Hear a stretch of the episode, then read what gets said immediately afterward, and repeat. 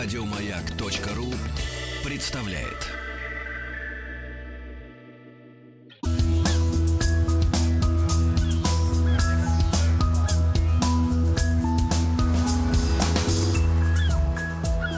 Голубая лента. Ну что же, надеюсь, э, в последние мгновения жизни «Титаника» музыканты играли по-другому. Э, Дмитрий Алексеевич Гутнов, профессор Московского государственного университета, доктор исторических наук. Э, Дмитрий Алексеевич, не будем как бы да, пригл- приглушать громкость, когда мы говорим о ваших титулах. Ладно. Хорошо. Доброе утро. Доброе утро. Мы с вами последнюю нашу передачу закончили так довольно уничижительно по поводу итальянских лайнеров, помните? Ну, они Рекс... такие были, да, да итальянские. Но те, я немного в защиту этих кораблей, я бы хотел сказать, потому что после всех этих неудач, поломок и тому подобное, все-таки э, лайнер Рекс в 1933 году, в августе, э, сумел разогнаться до скорости 20, среднесуточной скорости 29 узлов, и это Они было ломались больше, да, чем ломались. у немцев, и все-таки взял титул голубой ленты. О. А, почему я это все рассказываю? Потому что впервые а, вот этот вот рекорд был зафиксирован а, официально. Тут вокруг этой истории есть своя, так сказать, кухня, э, которую надо иметь в виду. Дело в том, что э, кубок, э, вот этот вот конкурс этой голубой ленты Атлантики, он был всегда сугубо неофициальным, хотя совершенно очевидно, что за победителем этого конкурса э, стояли там деньги, э, ну, то есть выигрыш это, в этом конкурсе, он монетизировался, значит, большим количеством э, пассажиров, э, ну и, соответственно, большей, так сказать, рекламы и прочее, прочее. Но никто никогда не делал это на официальном уровне.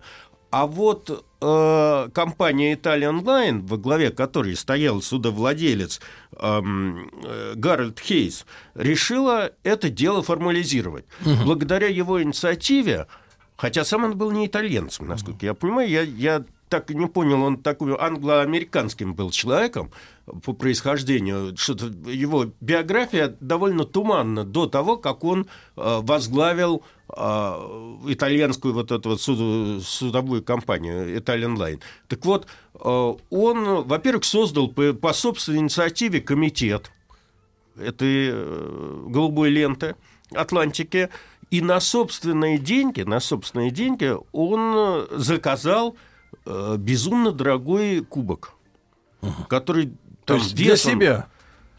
По, по сути дела, для себя, для себя. Об этом никто не пишет, но на самом деле он попытался каким-то образом, значит, вот этот вот э, приз оставить у себя. Вот если бы спортсмены оплачивали медали свои, я думаю, история бы на беговой дорожке была бы иначе. Кубок получился совершенно, значит, э, по тем временам дорогой, 45 килограммов э, весом, полтора метра высотой. Серьезно. Значит, Сейчас он хранится в музее Академии торгового флота Соединенных Штатов.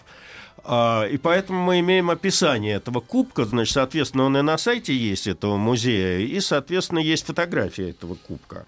Значит, композиция, она включает массивную подставку из оникса, на которой стоят крылатые фигуры Победы, которые поддерживают земной шар.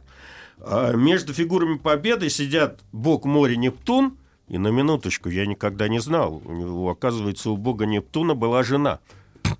Вот. Вода? Как, да, ну, ее в, в описании кубка называют Венедией. Ну, хотя я посмотрел значит, мифологическую, так сказать, историю, там название этой жены э, Нептуна, э, они разнятся в римской мифологии.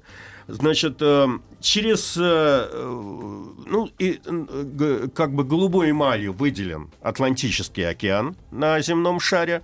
А, через всю Атлантику простирается красная полоса, которая как бы символизирует вот этот вот неофици... этот конкурс.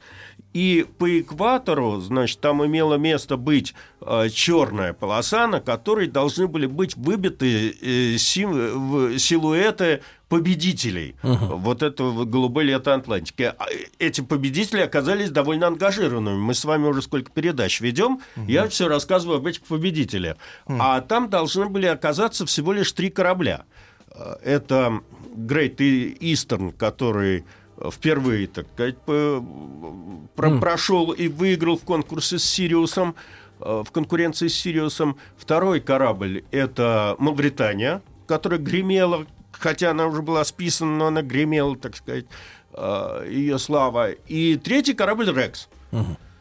Ну и, в общем, кубок этот был сделан, и самый ответственный момент э, ирония судьбы заключается в том, что когда этот Хейлс, значит, зафиксировав в официальном комитете собственный рекорд этого Рекса, ага. пытался сам себе вручить этот кубок, так. у него из-под носа этот кубок вы увел следующий корабль. То есть он заплатил, да, французский другой. лайнер Нормандия. Он заплатил бабки? Да. А за победил кубок. другой, да? А победил другой? Нет. Ну, то есть э, там тоже интересная вещь вещь произошла. Значит, в самый последний момент, для того, чтобы не выпустить этот кубок из рук, Хелс пользуясь тем, что он столько бабок за, ага. затратил на изготовление этого кубка, он внес в, в официальные правила э, кон, э, конкурса «Голубая лента» две поправки. Угу. Первая поправка заключалась в том, что э, рекорды теперь считаются в обоих направлениях. Обычно все рекорды ставились в западном направлении. Из Лондона, из, из Ливерпуля в Нью-Йорк. Угу. Значит, он а почему? разрешил ну, течение, вот, да? И течение и так вот сложилось. Вот как вот классическая дистанция, скажем угу. так, понимаете?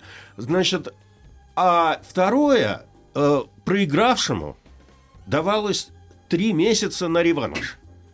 То есть он себе купил а. таким образом три месяца для того, чтобы трек с поправленной угу. или там усовершенствованной мог взять обратно этот кубок. Но Рекс этого сделать не смог.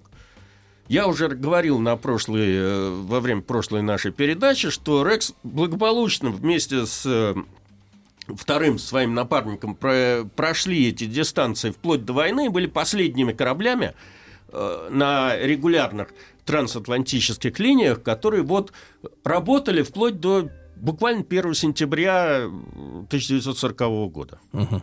Потом этот Рекс был, э, встал на прикол э, в Италии у города Бари, потом немцы его реквизировали во время оккупации э, Италии, а союзники затопили на траверзе э, Триеста потому что они очень боялись, что немцы его там потопят и таким образом блокируют вход в порт. Вот. И теперь мы с вами, в общем, как бы переходим плавно к новому победителю, mm-hmm. новому фавориту этой всей гонки. Коим была, был лайнер «Нормандия». Мне об этом рассказывать гораздо более приятно. Не то что приятно. Я вам рассказал только половину своей э, биографии своих иностранных путешествий, uh-huh. связанных с британскими архивами. Так. А у меня еще был эпизод, связанный с архивами французскими. До женитьбы. Почему? Ну да, в принципе, до женитьбы, вы совершенно правы. Да, професор, вижу, вижу. Да. Вижу, а поэтому и приятно. Вот. Шутка юмора. На самом деле, э, было очень... Э, ну, э, для меня было очень интересно, понимаете, ситуация какая? Я же историк России. Так. Я приехал во Францию. Где во Франции можно изучать историю России? Где? В Лувре. Хороший, хороший вопрос. А, Дело в том, что сами, ну, ясно, что это крутится вокруг иммигрантов ну, разговор. Ага. Но сами иммигранты создали свой архив, который называется Пражский архив, русский зарубежный архив, который благополучно перекочевал из Праги, когда, вот мы сейчас любим говорить про Мюнхенский сговор, э, в Германию, а из Германии побежденный в Советский Союз. И сейчас для того, чтобы его изучать, совершенно не надо ехать во Францию. Но совершенно уникальный во Франции сохранился архив – по русской эмиграции, так. который лежит, вы будете смеяться, в архиве парижской полиции, вообще французской да полиции. А понимаете, когда после революции во Францию понаехало огромное количество наших эмигрантов, так. их всех надо было, надо было пасти, Э, переписать. Переписать. Там кто-то из них был террорист, кто-то революционер. Ну, народ в, общем, разный, там, да. в общем, народ был разный, и за всем этим хозяйством ну, надо как, было следить. Как жили, так и уехали. Ну, примерно. Значит, э, в одном Париже 300 тысяч русских, из них 150 тысяч работало на заводах Рено. Понимаете? Значит, э, и все это сохранилось. И я как раз попал, это 99-2000 год, когда 50 лет там ушли очередные, и, в общем, эти все архивы открылись до 56 года. И среди прочих архивов был архив Союза русских инженеров во Франции, где как раз э, фигурировали те люди, которые приложили руку к созданию вот этого вот лайнера «Нормандия». А, а история его создания такая. Вот э, середина 30-х годов это расцвет трансатлантических перевозок. Это как раз тот момент, когда еще не появилось больших самолетов, которые могли бы в массах, в большую массу людей перевозить через океан. И поэтому скорость кораблей и водоизмещение, и пассажировместимость этих кораблей играла пока еще большое значение. И поэтому, когда уже в эту гонку вступили все – включая итальянцев, то французы решили ответить на это все дело и стали разрабатывать проект какого-то нового суперсовременного лайнера. Причем у них была проблема, эм, э, которая заключалась в том, что, в общем, как бы нужно было найти какие-то прорывные технические решения. Угу. Ну, не просто же строить большой корабль. То есть было три условия, которые нужно было соблюсти обязательно. Обычный Кораб... не нужен. Корабль должен был быть э, размером не меньше 300 метров, водоизмещением около 80 тысяч тонн и развивать скорость более 30 э, или более узлов среднесуточную. А, и никак не знали, вот как, как достичь там этих показателей. Причем э, все, на что французская судостроительная мысль значит, была способна, это, вот мы с вами обсуждали такой лайнер средних размеров Иль-де-Франс, угу. вот увеличить этот Иль-де-Франс до соответствующих размеров и габаритов. Раздуть. Вздуть. Вздуть, да, и запустить его, соответственно. Э, в воздух. Но... А, а русские инженеры? Э, так вот, Э, любопытная вещь. Значит, все-таки, все-таки какое-то раз, разумное начало взяло вверх, и был объявлен конкурс на эскизный проект вообще идеи вот этих вот кораблей, угу. этого корабля. И из 20, дай бог памяти, 5 или 7 вот этих вот э, проектов, которые были представлены, выиграл проект русского инженера Владимира Юркевича. Так, так, так. А можно чуть-чуть по, по, по Это его сейчас биографии? мы начнем с вами говорить петербургские тайны. Я апеллирую к тому, что вы еще по начальному образованию филолог.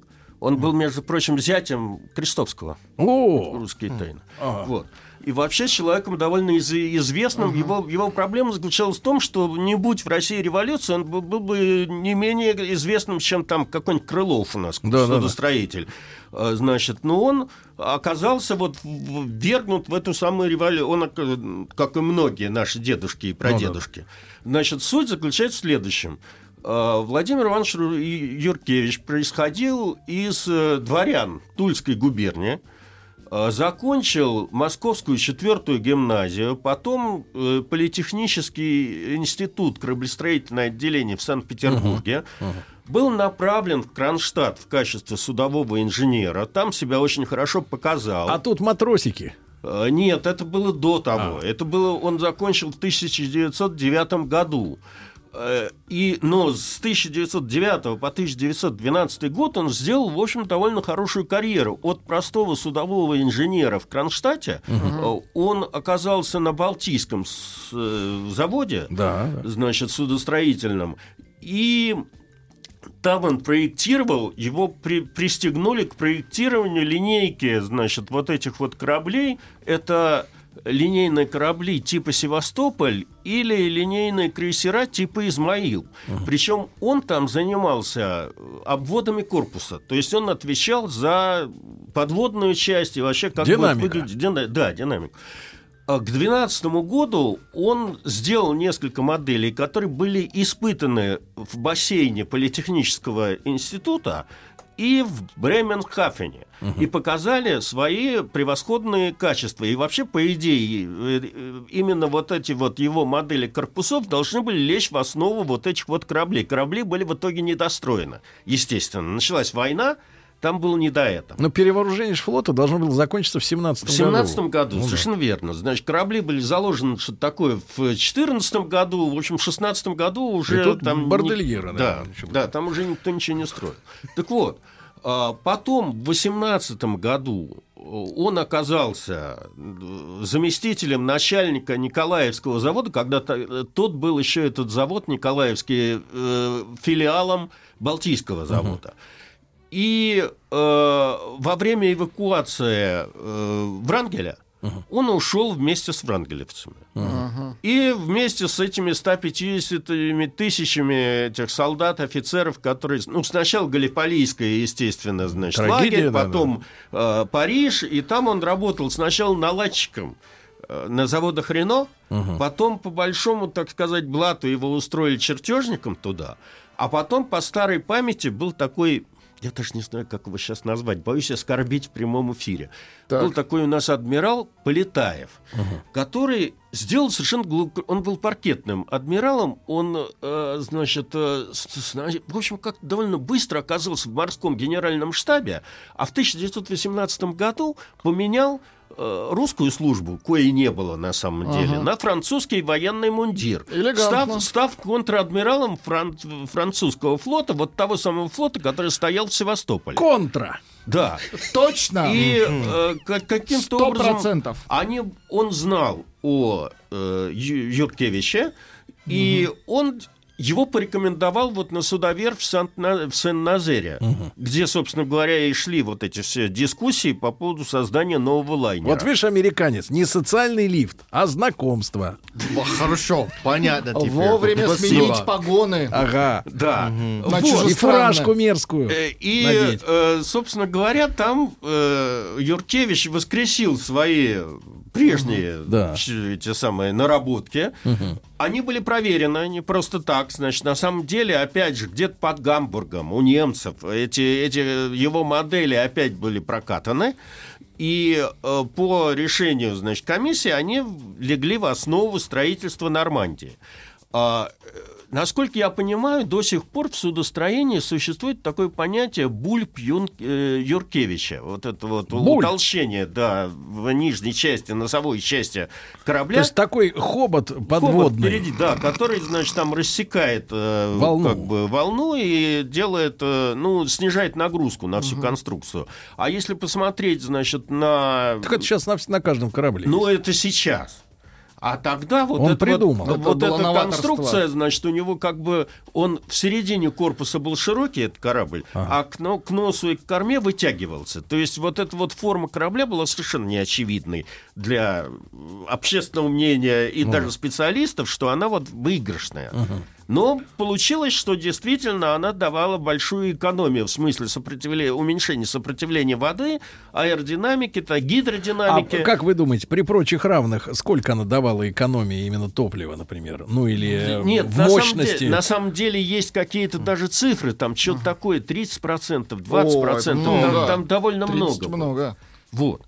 А, за время работы в, э, во время проектирования этого корабля Юркевич успел жениться на вот этой вот самой дочери Кресто- писателя Крестовского, Ольги Крестовской, и Ольга Крестовская стала его душеприказчицей. Она же потом передала архивы Так, к нам. да. Я не знаю почему, но ведь э, Юркевич, он по- после того, как он стал известным, после того, как этот корабль взял все премии и тому подобное, э, он в 1937 году уехал в Америку. В Америку. Да. Но мы продолжим разговор, друзья мои. Дмитрий Алексеевич Гутнов, э, профессор, э, доктор исторических наук. Э, Если не успеваете в прямом эфире, в подкастах, в iTunes, на сайте радиомаяк.ру в любое удобное время. Проект «Голубая лента».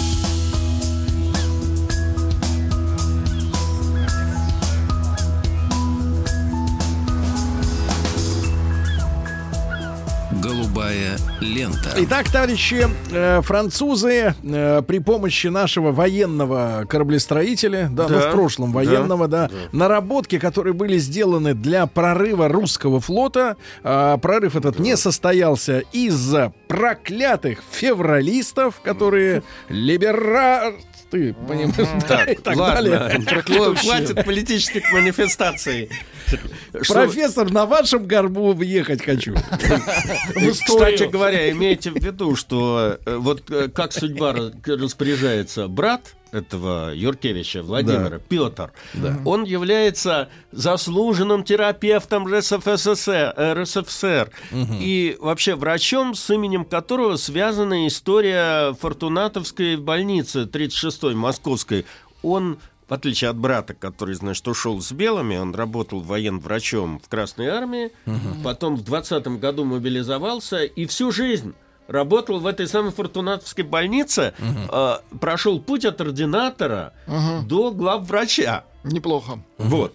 И, ну, с перерывом на Великую Отечественную войну, когда он каким-то эвако-госпиталем командовал. А почему же брат-то в, в Америку-то дернул после такой победы Ну, я понимаю, я так догадываюсь. Во-первых, он стал э, пос- после появления Нормандии, он стал известным человеком, сделал свое бюро, э, открыл. Но, видимо, в 1937 году ему стало понятно, куда мир идет, и он решил перестраховаться и уехал в Америку. Жить-то хотелось. И, кстати говоря, он присутствовал при гибели своего детища. Ведь эта Нормандия сгорела в 10 февраля 1942 года на рейде Нью-Йорка. Он видел, как она переворачивается. И именно это обстоятельство он не мог американцам это простить, потому что это от без- без- бе- произошло от безалаберности там, какой-то бригады, которая там срезала, э, демонтировала там все украшения, да. Вот. И поэтому, собственно говоря, он и завещал весь архив э, передать в, в СССР.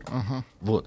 Но вернемся к Нормандии. Тут тоже много чего интересного, потому что в отличие от прочих кораблей, все-таки на этом корабле успели поплавать советские люди. И поэтому они оставили э, свои впечатления об этом. Вот. А, значит, э, ну, сначала по поводу строительства этого корабля. Советские люди. Вы знаете, кто там первый плавал? Ильф и Петров. Туда. И плыли они туда, и когда они писали, когда в качестве корреспондентов газеты «Правда», они ехали в Америку и потом написали книгу «Одноэтажная Америка». Вот, это был, конечно, не первый рейс Нормандии, но они очень красочно это все описали. Так вот, а, корабль строился, значит, он был заложен в декабре 1930 года, но и эта компания General Atlantic, которая больше знают в Атлантике как French Lines, считала большим успехом, потому что с 29 года шел экономический кризис, и закладка такого гигантского корабля, в общем, это как бы было ну, подвигом. Я не говорю о том, что денег, конечно, собственных денег у этой компании не хватило, поэтому пришлось занимать. Единственным, значит, э, как бы, э, единственным, кто мог дать такие деньги, было французское государство. Стоимость в итоге этого корабля на волне кризиса достигла 59 миллионов долларов по тем, как бы мы сейчас сказали, не деноминированных. Это очень большие деньги по тем временам. И, Вы знаете, профессор, и сейчас большие. и, ну, и сейчас большие. Понимаю, мы по разные стороны Да, баррикад. да, у нас горизонт событий даль- да- дальше просто. А, так вот, поэтому, когда, забегая вперед, этот корабль был спущен на воду, э, э, французские острословы называли его плавающим долгом.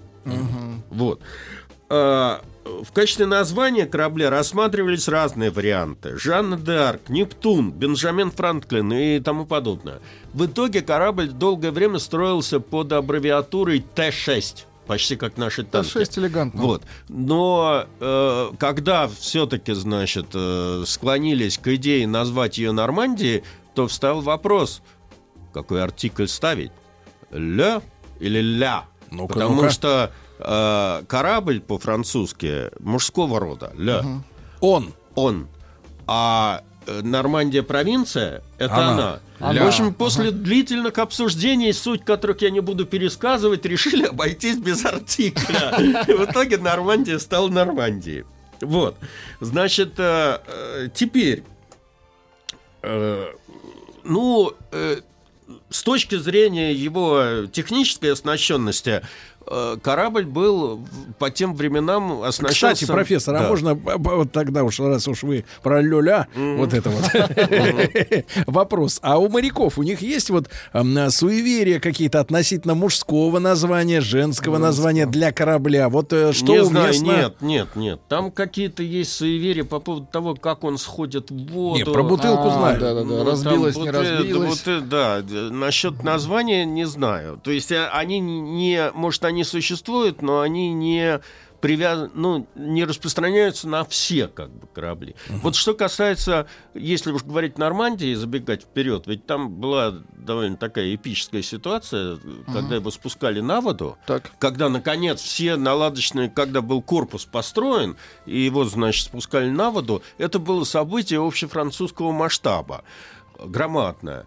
Туда э, это все в присутствии президента Франции было, его жены, значит, там многочисленных делегаций и тому подобное. Пускали. Все это было обставлено таким образом, что были сделаны гостевые трибуны и прочее, и прочее. В общем, когда этот самый э, корпус стал сходить в воду, угу. то малость не рассчитали. Так. Эта махина, которая была около 80 тысяч тонн, водоизмещением. Зрителей сошла, смыло. Сошла, да, сошла в воду за 4 минуты, подняв гигантскую волну. волну. И, ну, Алло, волну. Так, Алло, в общем, э, пишут, что э, окатило. Но на самом деле угу. какую-то часть наиболее стоящих близко к э, этому месту ну, есть... смыло. А, Другое а, дело, смыло. смыло. То есть они не просто умылись, а Нет, их смыло. их смыло, но обошлось без жертв людей вытащили uh-huh. обратно. Uh-huh. Вот, я бы хотел сказать, что для своего времени корабль был оснащен э, очень мощно, я имею в виду технически. Мы с вами на про- прошлый раз обсуждали, значит, отличия разного рода просто э, турбин от э, электротурбин. Значит, э, вот в обычной компоновке да. все эти турбовинтовые пароходы, они представляют, ну, турбина крутит э, грибной вал, грибной вал винт. Значит, э, но недостаток этой конструкции заключается в том, что турбина крутится в одну сторону. Ага. Значит, для того, чтобы в редких дать случаях заднюю. дать задний ход, надо ставить еще одну турбину с реверсным ходом. Угу. Значит, соответственно, она практически 90% времени не работает, а работает только там, когда корабль разворачивается. Да? Угу. И после долгих раздумий тут было принято решение о том, чтобы э, турбины э, Нормандии э, значит, крутили не валы, а, а генераторы. Генераторы. генераторы, в свою очередь, моторы, а моторы, значит, путем они могли крутиться и в одну куда сторону, хочешь. и в другую, куда угу. хочешь. Вот. Другое дело, Могли что это не, не избавляло корабль от, э, э, от э, вибрации. Да. И тут тоже происходили интересные вещи. Вибрация была неравномерная. Естественно, в первом классе и люксовом классе ее чувствовали меньше, угу. зато э, те, кто находился в третьем классе... Им хотелось танцевать. Им хотелось танцевать, и об этом очень хорошо описали Ильф и Петров, потому что, естественно, э, пролетарские корреспонденты коммунистической газеты «Правда» не могли ехать первым классом. Только Грета Тунберг ездит э, да. в купе, а Они фотографируется в тамбуре. В третьем так, классе, причем жалко. по их уверению, если вы почитаете этот, э, я уж не знаю, как документальный роман называется, там э, между разными слоями населения, то есть э, этот первый класс, туристический класс, второй класс и вообще, так сказать, этот люксы, да, Бесклассие. Там, там как были очень жесткие перегородки, то есть эти пассажиры третьего класса не имели права входить на палубы угу. второго а те, соответственно, первые и тому подобное. Ну, чтобы морду там не набить. Чтоб, ну, да, потому что там такие вещи были, которые для того момента, для того времени были немыслимыми. Ну, если брать э, как бы описание Ильфа и Петрова, скажем, так. они очень хорошо образно сказали на эту тему. Угу. Они пишут такую вещь, что если англичане и немцы строят сначала корабль, угу. а потом делают внутри корабль дворец, угу. то французы пошли своим путем. Они сначала строят Версаль, а потом вокруг него создают корабль. Там было 11 палуб. Значит, 12 э, лифтов, 26 подъемников для разного рода типа грузов. При этом, значит, запланирована была перевозка 100 э, машин – Угу. Сейчас это не так много, как бы считается, да? Вот, но тогда это как бы то, что на корабле был запро запроектирован гараж на 100 машин, да. это было просто угу. один э, салон, значит, как бы обеденный на корабле так. был в высоту 3 этажа. То есть вот это пространство как бы. Вот. А сверху стеклянный купол. Ну, то есть можно было играть в Значит, мяч. э, э, теперь теннисные корты, 25-метровый бассейн, разного рода спортивные эти залы. Ну, 59 всякие. мультов, Э, неплохо. оди- Одна общая кухня на все эти рестораны была что-то такое 50 метров в длину, 17 метров в ширину и, э, значит, этот... э, как Квадрат. бы- да, и одна плита там. состо- во- во- во- во- Иногда не расстояние. успевали добежать до Жарили плиты, да. круглосуточно. Горел, Вот. не Жарили. успевали Да. добежать. А, теперь, э, ну, я до сих пор в интернете гуляют вот рекламные проспекты этого корабля, поэтому я могу это просто воспроизвести. Э, По тем временам э, было затрачено больше всего материалов на создание этого корабля. Например, один, одних заклепок было по- поставлено в корпус корабля 12 миллионов штук. Это больше, чем А, когда-либо, да, когда-либо в, в- в истории. Теперь для 11 водонепроницаемых переборок истрачено в общей сложности 6,5 тысяч тонн корпусной стали из 30 тысяч тонн, потребовавшихся на весь корпус. 29 котлов вырабатывали пар под давлением 28 атмосфер и расходовали до 1200 тонн мазута в сутки, среднесуточно. Пар подавался на 4 паровые турбины мощностью 46,5 э, тысяч лошадиных сил с частотой вращения 2500 оборотов в минуту. То есть он постоянно корабль легчал, потому что все сгорало. Ну, можно и так сказать. И шел все быстрее. Значит, быстрее. э, он соединялся шел генератором, ге- с генераторами мощностью по 33,5 тысячи киловатт напряжением 5500-6000 э, 5500, 600. киловатт- Не забыть этих, бы. э, вольт. Вы бы записывали, Владик. Я вот Да. сейчас... Значит, Профессор же не теперь- навсегда здесь сидит. Теперь интересные вещи такие происходили. Вот эта вот энерговооруженность позволила впервые этому кораблю ставить, на этом корабле ставить опреснительные установки. Ничего А, себе. добывать воду, Да. а, забирать Поэтому воду мне- у мне Нептуна. Забирать у людей. Мне, например, мне, например, А было вот сейчас, профессор, любопытно почитать.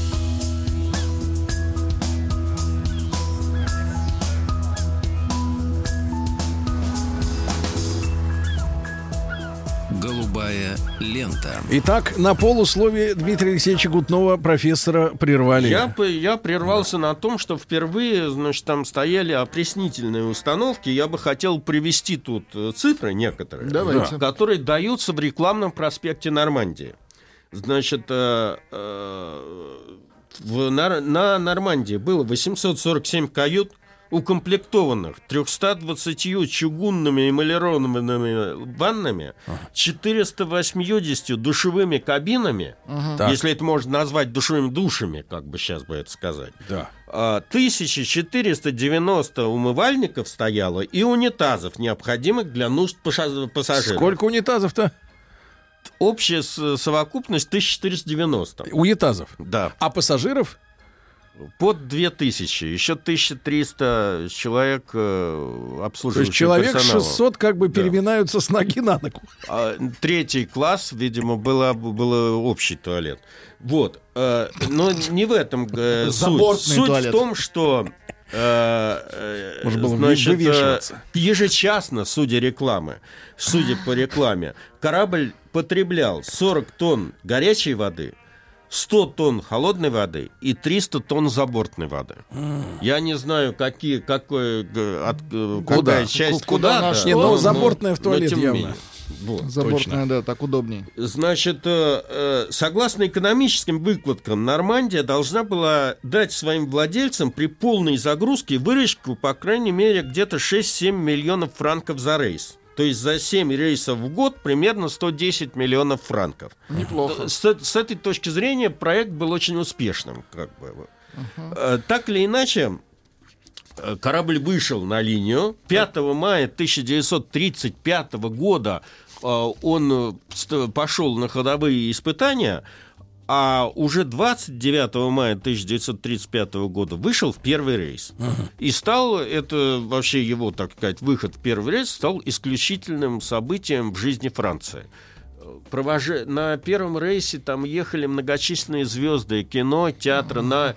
э, Группа э, театральная Гранд-Опера, значит, приехала в Гавр для того, чтобы выступить в театре. э, там был театр на 400 мест на этой Нормандии, чтобы там выступить перед отправлением. Вот.